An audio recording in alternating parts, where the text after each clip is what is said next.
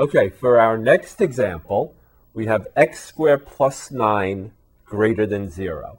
So again, everything is on the left side of the inequality, and the right side is just 0. So the first step is taken care of for us. The second step is to solve the equation. x squared plus 9 equals 0.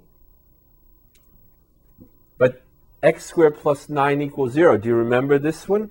This is what? x squared equals negative 9, and x is equal to what? Plus or minus 3i. And in this course, we're not really going to do much with imaginary or complex numbers.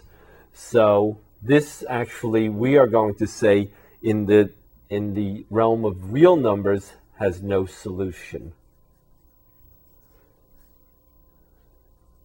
So no solution as a real number. Okay, and of course the denominator of the left side is 1, so we have nothing there either.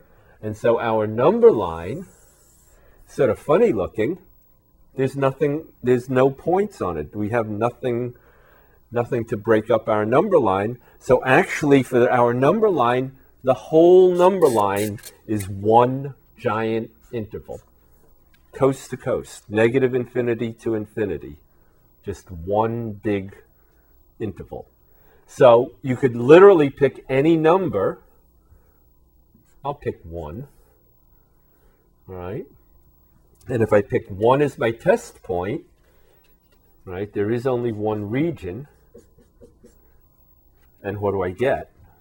I get 1 square plus 9 is 10, and 10 is certainly greater than 0. So my big test, my big interval, right, is going to be positive.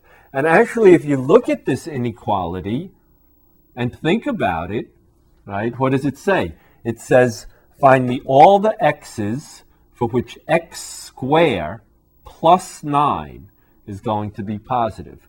Well, x squared is what? It's positive, and 9 makes the left side more positive.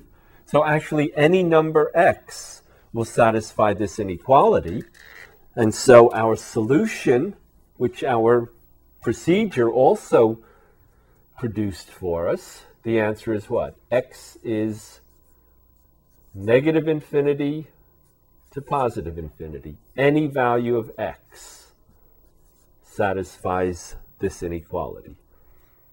All right. Alternatively, if we had had less than zero, right, from what we have seen here, if the original inequality had been x squared plus 9 is less than zero, right, the same number line, the same test point, but this time the answer would be there is no value of x. No value of x. Or we sometimes write the empty set or the null set. All right? There is no value of x that will satisfy this inequality.